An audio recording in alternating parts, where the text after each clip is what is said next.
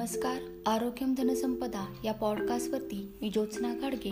नाकाचे रोग भाग दोनमध्ये नाकातून रक्त येत असेल तर कोणते घरगुती उपाय करू शकतो याविषयी उपाय सांगणार आहे.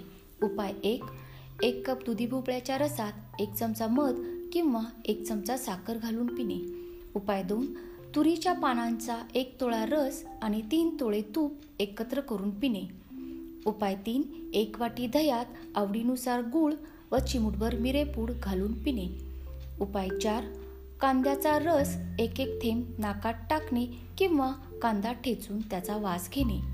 उपाय पाच एक ग्लास डाळिंब्याच्या रसात एक चमचा साखर घालून रोज दुपारी पिणे. उपाय सहा आंब्याच्या रसाचा वास घेणे. हे घरगुती सोपे उपाय तुमच्या जवळच्या लोकांना आणि मित्रपरिवारांना शेअर करा आणि पॉडकास्टला सबस्क्राईब करा. पुढील भागात असेच आणखी काही घरगुती उपाय जाणून घेऊ. तोपर्यंत स्वस्थ रहा आनंदी रहा. धन्यवाद.